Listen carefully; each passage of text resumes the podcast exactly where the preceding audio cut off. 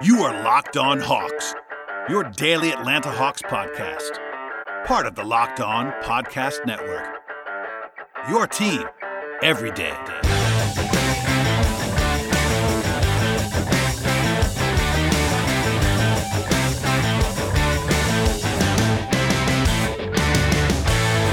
Hello, friends. Welcome to episode 964 of the Locked On Hawks podcast. I am your host, Brad Rowland, coming to you on a Sunday evening into Monday morning. And today's show is brought to you by RockAuto.com. Amazing selection, reliable low prices, all the parts your car will ever need. Visit RockAuto.com and tell them Locked On sent you.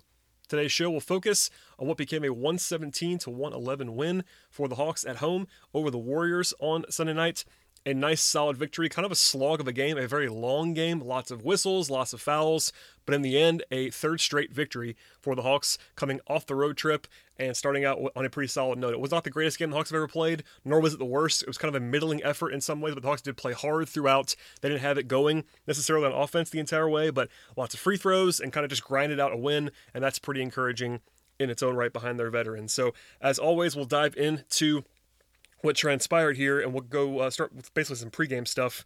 Um, the injury report was busy yet again for Atlanta, although less so than Friday. If you, if you remember Friday's game, if you listened to the podcast or watched that game, the Hawks were missing six guys, including you know basically five of their top eight or nine guys in that spot. It was not quite as bad here.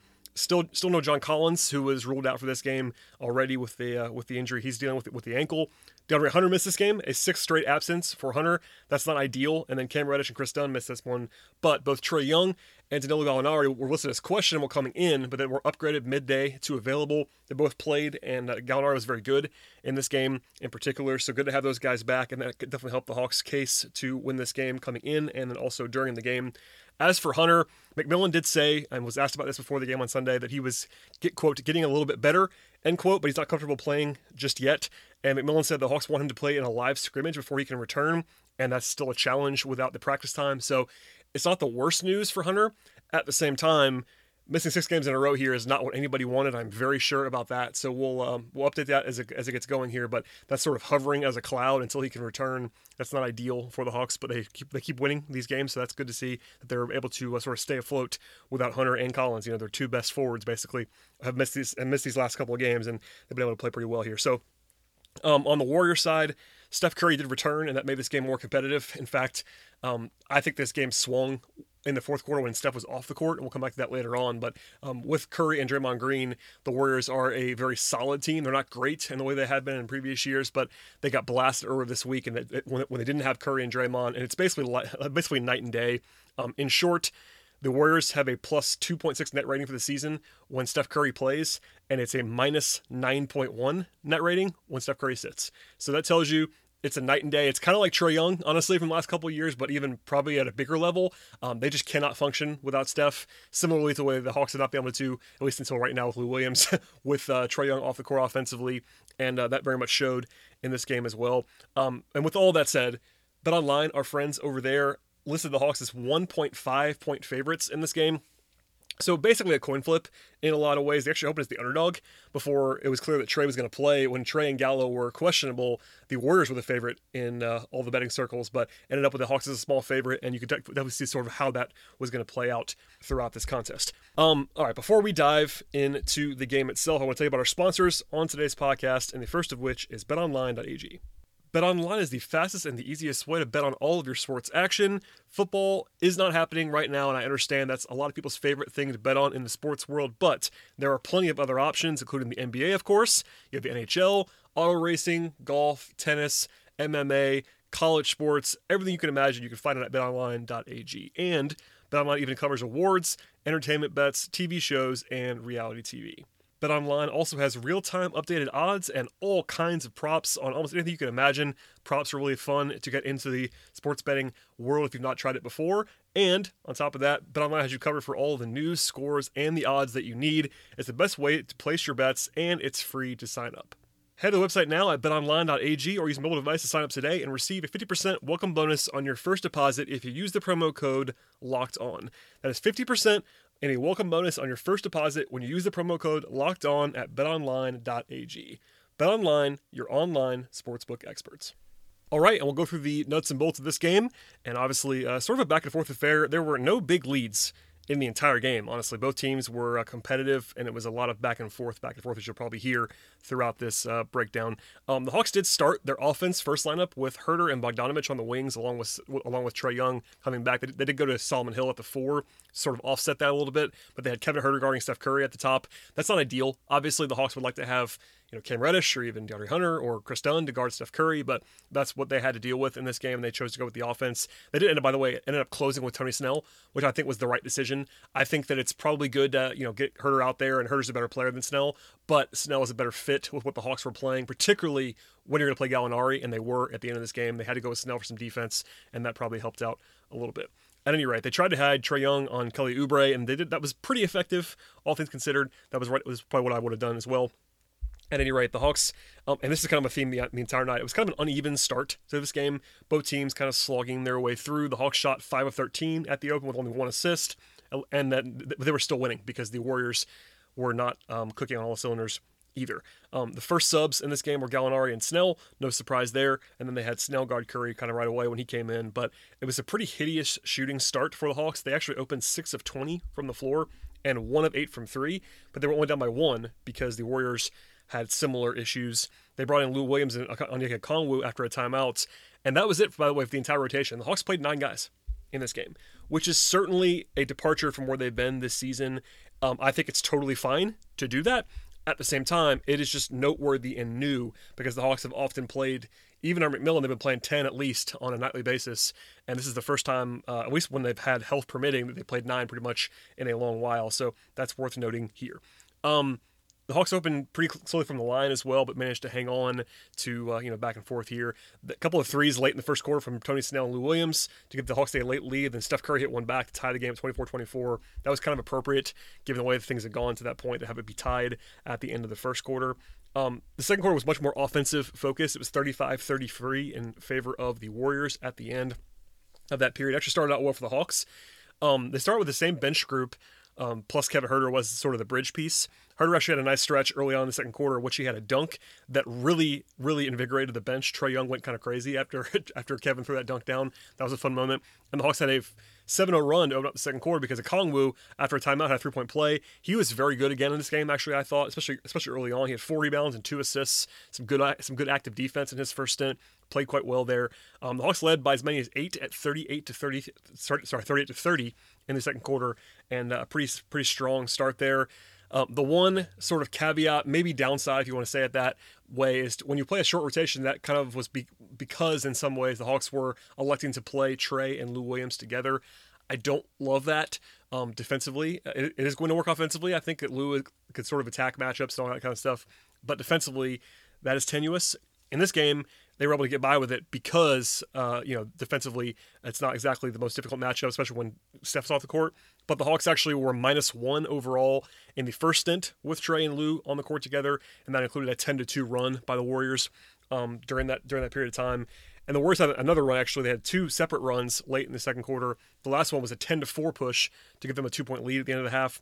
It was a weird challenge that was a I think it was a pretty good challenge, honestly. Um, Steph Curry got fouled shooting a three pointer by Tony Snell, and because it was a, sh- a three point shooting foul, it's a pretty high leverage play. Uh, my general thoughts um, for new listeners are that I, I, would not challenge much in the first half unless it's just absolutely comically obvious or a three point shooting foul. So this falls into that second category. The bar is very high, but I think it was probably a right decision to challenge it. They did lose the challenge, but I didn't mind that. Um, kind of a weird call. Snell was, I guess, ruled that he went through Looney, who then hit Curry. So kind of a weird one there. Didn't love that call, but alas, once it's, once it's been on the floor, it's often hard to overturn. Anyway, um, the Hawks shot the ball decently in the first half. Only had six turnovers as well, which is pretty good. But they missed they missed seven free throws, only had four offensive rebounds, and they scored less than their normal pace as a result of that. The Warriors shot the ball hideously before halftime, three of sixteen from three, and uh, if not for Steph Curry, they would have been in some serious trouble. They got a little bit hotter in the second half, but not really. They were only 7-24 after halftime too. They just did not shoot the ball well. That gave the Hawks some uh, some leeway throughout the game. But Capela was very active, had 15 points nine rebounds in the first half. Um, I want to just note this: uh, Trae Young only had one assist in the first half, and it happened pretty much near the end of the uh, of the second quarter. If that had happened, he's actually only had zero assists only once in his entire career in the first half, and he was almost on his way to that one here. It would have been only second time in his career, but he got one late, so that was just sort of a uh, non sequitur, I guess. But um, going in second half, Hawks down two, in totally fine shape, honestly, but kind of a coin flip, and they might have been a little bit lucky that the Warriors were shooting so poorly, but you could say the same thing about the Hawks on the other side. Um, to the second quarter, sorry, second half. Um, early, Bogdanovich hit a couple of threes, give them a two point lead. That was a nice little um, sort of influx of offense. But then the Hawks failed to score on seven straight possessions, including three turnovers. That was a bad run earlier in the early in the third quarter. They ended up tying it after Steph turned it over and Trae found Capela in transition to kind of offset that. So they were actually lucky to not give the ball uh, to get the lead up more than they did in that sort of dry spell they had. The Warriors did lead by as many as six in that quarter, and then Gallinari got going. He had five points in, in short order. They went back to Young and Williams again. That was uh, a little bit better the second time around. There was a great steal actually by Okongwu late in the third quarter, but he actually he probably should have passed the ball in transition. He tried to go up for a, uh, a for sort of a, lay, a, contested layup, ended up being called for an offensive foul, which is kind of a weird call. Uh, it would have been easier to just drop the ball off, but was I, I like the aggressiveness from him. He actually had a, a, a, massive dunk attempt that he tried in the second half as well that he missed and got fouled on, but I was encouraged that he tried it. That's one of those things that I love about John Collins is he tries to dunk everything um, a lot of the time, and Nathan Knight as well has been doing that recently. But Okongwu, that was good to see him sort of playing with aggressive uh, an aggressive mindset, and that was carrying over here. But at the end of the quarter in the third, Curry had another three late to give the Hawks a uh, three point deficit. Kind of another slog of a quarter. It took almost two hours to play three quarters in this game. It was just a lot of whistles and lots of stop and start play. Um, in the fourth, it was a little bit interesting, and I, I, I will shout out Glenn Willis, friend of the podcast, but for Peachtree Hoops for mentioning this, this, on Twitter, and I was able to build on that from there. But uh, Steph Curry sat to start the fourth quarter and Glenn said this immediately. We were talking about it in Slack as well. The Hawks needed to make a run right then with Steph off the court because, as I said before in the earlier part of this podcast, the Warriors are very bad without Steph Curry in general. So the door was open, and uh, spoiler alert, the Hawks did make that run. They were plus six, which may not sound like the end of the world, but in a game in which the Hawks won by six, that was pretty, uh, pretty apparently uh, important, I think. So Okongwu, I mentioned that, that dunk he tried. That was kind of the early part, uh, the early highlight of that fourth quarter. But then Lou Williams got going. He had eight points in 62 seconds.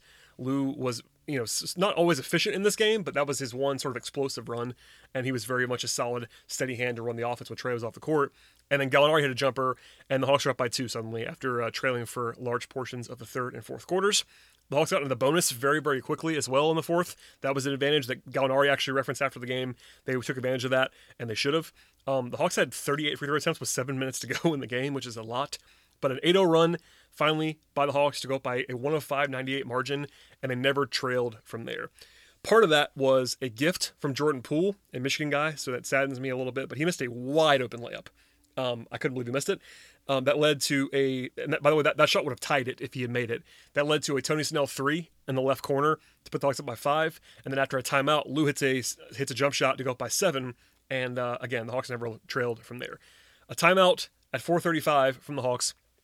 I think in part to get Trae back in the game. Um, Gallinari then missed a jump shot, and Steph hit free throws to get it down to 105 100. And after some ugly play on both sides, the Warriors had one more threat left in them. Um, Trae had to leave the game after about 81 seconds, and I, I don't think that was exactly the plan. He came in after a pretty long rest for him, and it looked like he was in some pain. He landed very hard and came out right after that, and it looked like he was getting some attention from the training staff during that portion. It just wouldn't have made sense to have that be the plan for him to come out there. So I'm, I'm assuming that was definitely because it was a medical related issue. He ended up coming back in the game though late.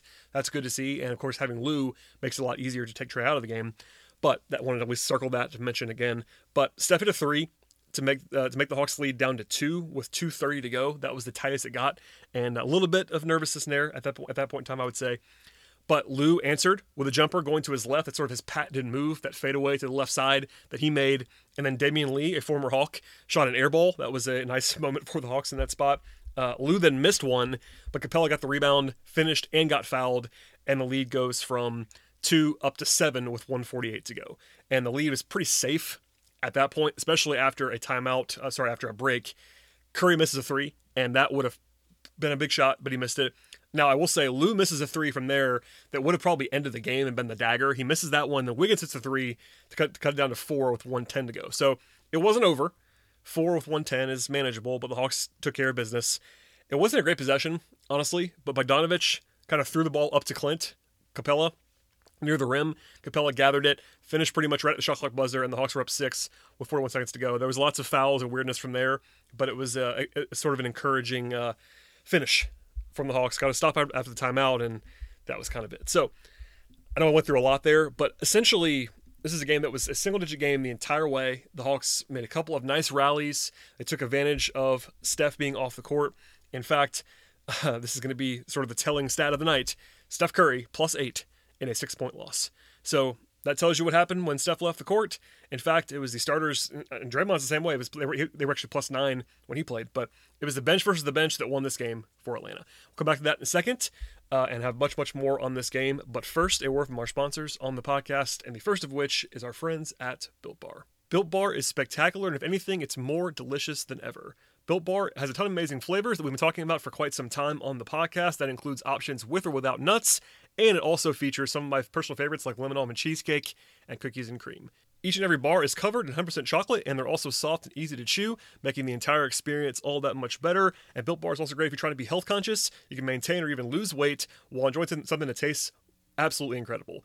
Built Bar is also low calorie, low sugar, high protein, and high fiber. And Built Bar is even great for the keto diet. My personal favorite, as I said a number of times, is cookies and cream. And the profile there from the health perspective is awesome 17 grams of protein, 130 calories, 4 grams of sugar, and only 4 grams of net carbs. It is a fantastic time to check out BuiltBar.com. Yes, that's BuiltBar.com. And if you go there right now, you have 15% off with the promo code LOCKED15. If you use that promo code, once again, it's LOCKED15. That's 15% off on your next order with BuiltBar.com.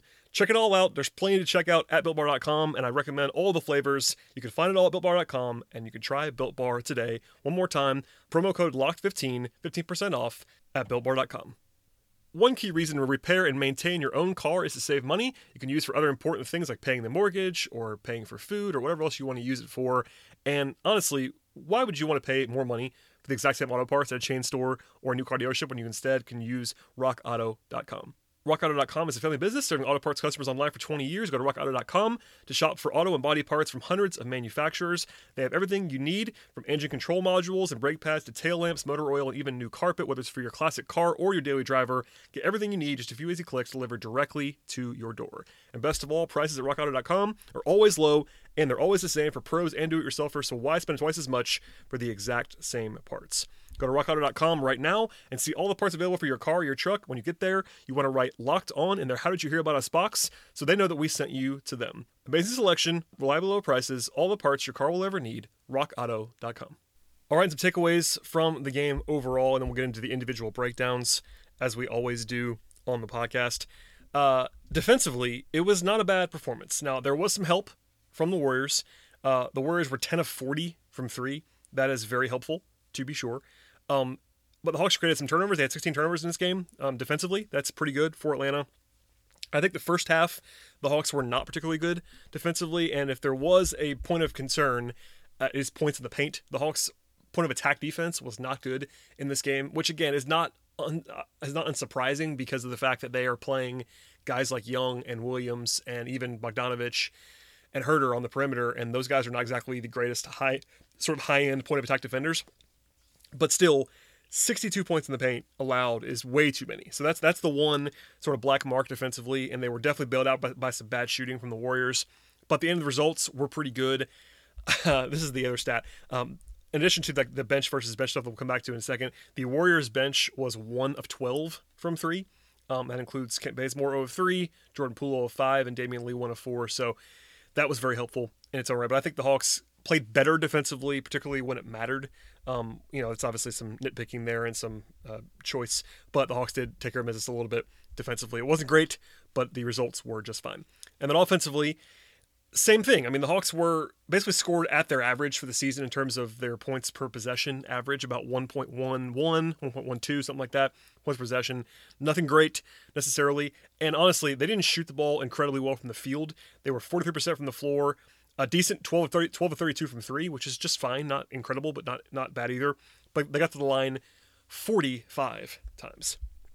That is uh, a lot, quite obviously. That's the season high for free throw, free throw attempts for the Hawks by a pretty considerable margin, the most since 2017 for Atlanta in a single game. So that tells you, you know, they lived at the line, and that's smart. You know, got, they got into the bonus several times, and they took advantage of that.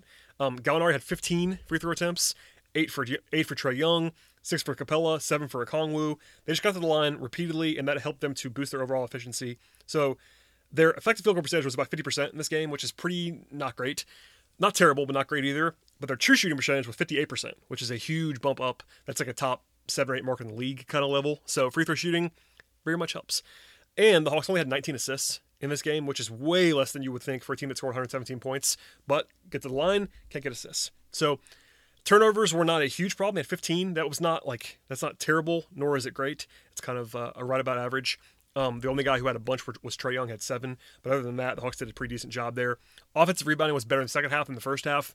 They did win the glass in this game overall. It was not a dominant effort on the glass overall, but uh, other than other than Capela, there wasn't a whole lot, a whole, a whole lot else going on there. But it was enough to get the win. So again, I don't think the Hawks were great offensively, but they were smart enough, and the veteran savvy of guys like Young and Bogdanovich and Gallinari was very helpful in the closing moments of this contest. Um, last thing on the overall takeaways was the bench versus bench stuff. It's, it, it's not always this linear for sure, but if you look at the, at the, at sort of the plus minuses in this game, everyone on the Hawks bench was plus was plus six or better. Uh, Lou Williams plus 19, Gallinari plus 12, and the entire Warriors bench was minus seven or worse. Minus seven, minus 13, minus eight, minus 11, minus, minus 10. And again, there's not it's not always bench versus bench and all that stuff, but it's pretty indicative that the Hawks lost this game. The Hawks were getting beat when they were playing starters for starters. Like for for example, Steph Curry plus eight, Trae Young minus eight in this game. Uh, Draymond Green plus nine, Click, uh, Clint Capela minus three. So it's not like the Hawks were dominating and that was starters for starters. The Hawks made their big runs, their big pushes with Steph off the court, which is what they should have done. Um, that's something you have to just credit them for taking care of business, but um, not a dominant effort by any means. But credit to the bench, and the, the short bench definitely did its job in this game. We'll go to the individual stuff now, as we always do on the podcast. We'll, we'll start with the bench. Uh, Okongwu played the fewest minutes in this game at 16, but I thought, again, he was very good. Seven points, six rebounds, an assist, a steal, was plus six in those 60 minutes. Got to the line for seven attempts, made five of seven. That's totally fine. I thought he was like genuinely good again. It's the third game in a row that he's he's played quite well. He talked before the game actually to the media. He was a representative from the Hawks pregame and talked about how he has more confidence now that he's playing more. That kind of goes without saying, but it's worth him. It's worth just kind of mentioning because he said it out loud. And you can definitely see that the Hawks he's playing with more aggressiveness, more assertiveness, and that is natural for a guy who's getting more comfortable on the floor, pairing well with Lou Williams for sure. But good to see him defensively making a bunch of plays, rebounding the ball well. And I thought, if anything, he could play even more in this game, and it would, would, have been fine. But I thought he played well, and good to see that moving forward. Uh, Tony Snell, 29 minutes, he did Tony Snell things. Eight points on three shots, two or three from the floor, two or three from three, two or from the free throw line, one rebound, one assist, one steal, one block a very Tony Snell effort. He played fine. He closed this game, and that was the right decision, I think, defensively, pairing him with Gallinari, who had it going. So good to see Tony kind of filling his role. Uh, Lou Williams was strong. He was not incredibly efficient. Again, 550, 550 from the floor, which is not great, but got got to the line three times, two or three on threes, had two assists, had a steal, um, three rebounds, 15 points. It was plus 19 again, like it's just so it's night and day. I don't I don't want to go crazy on this on the small sample size, but it really is night and day to having a guy like Lou Williams to run your offense and be a primary kind of lead scoring option when Trae Young leaves the court. It's just something the Hawks have not had ever in this in this Trae Young era. It's a different look the Hawks just haven't had the entire time since maybe Jeremy Lin in the in the rookie, in the rookie season. So it's been a while, and Lou is really kind of just doing his job in the way that they could have envisioned it. So that Trae was a heist, as we discussed when it happened, and it still looks like one right now. Uh, Gallinari was quite awesome in this game. 25 points on 5 8 from the floor, 2 of 5 from 3, 13 of 15 from the free throw line, 25 and 10 for Gallo. You know, defensively, he always gets a little bit back, but when you have 25 and 10 in 29 minutes, it doesn't matter. He was so efficient. He was so good. He can't be guarded when he's shooting the ball well because he's so big. He shoots he shoots over, over everyone, basically, and uh, he was very, very effective. Um, starting lineup wise, it wasn't great. Other than Capela, it was not like a uh, murderer's row of performances here. I think Gallinari and Williams were really the two kind of s- stories aside from Capela in this game. Uh, Solomon Hill, though, five points, five rebounds, three assists. Uh, people were really mad at Solomon Hill during this game. I'm not really sure why. He wasn't great by any means, but I think he was just kind of fine. He did Solomon Hill stuff. He missed two free throws, but that was kind of not what you want. But I think he was getting a little bit, little bit too much heat uh, from what I saw on the Twitter machine.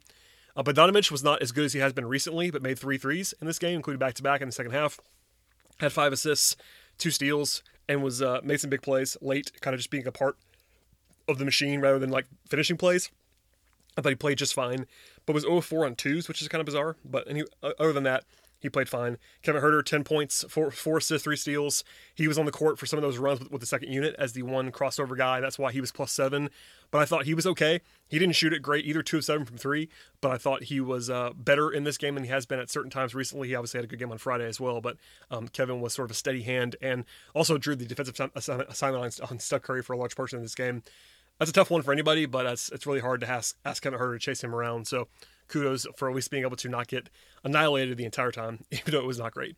Um, and then finally, Trae Young. It was not his best by any means. I think he might still be a little bit banged up after having the knee stuff and then also left this game late, but was 0 4 from three and only three of seven on twos. Neither one of those is great. Got to the line though eight times, made seven of eight, but 13, 13, 13 points, I should say, three assists and seven turnovers. So I think he might have been better than those numbers indicate because obviously, anytime you have twice as many turnovers as, as assists, if you're Trae Young and you don't shoot it great, it's not a great game for you. But this is one of those games that the Hawks would have lost if they didn't have Lou Williams. Uh, I think that's been said a couple times, but I'll just say it plainly: if the Hawks have a different guy other than Lou Williams behind Trae Young in this game, they probably lose, and uh, that tells you that it's good to have a guy behind Trae Young that is good. Um, so Trae will have better games for sure, but uh, you know good to see him back on the court after Friday night, and hopefully he is not banged up too bad for the next couple of games for Atlanta. And then Capela finishes up with 24 points and t- eight, sorry 18 rebounds, including 13 defensive rebounds. Had two blocks and a steal.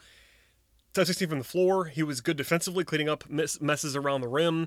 Uh, you know, a really good Capela game. He was definitely uh, energetic. I think he was not very good necessarily by his standards in the first half. A little bit shaky. Had some couple of mishaps around the rim offensively, but in the second half, he was better finishing. He made a bunch of uh, sort of walling off kind of plays around the rim defensively as well, and Capela was good. So I think it was really like a, like a three man shared player of the game honor between Williams, Gallinari, and Capela, with a little sprinkling of Okongwu, I would say, in there um, for his bench role. So a nice a nice effort from the Hawks overall, as I said before. And now we move on to the rest of the week.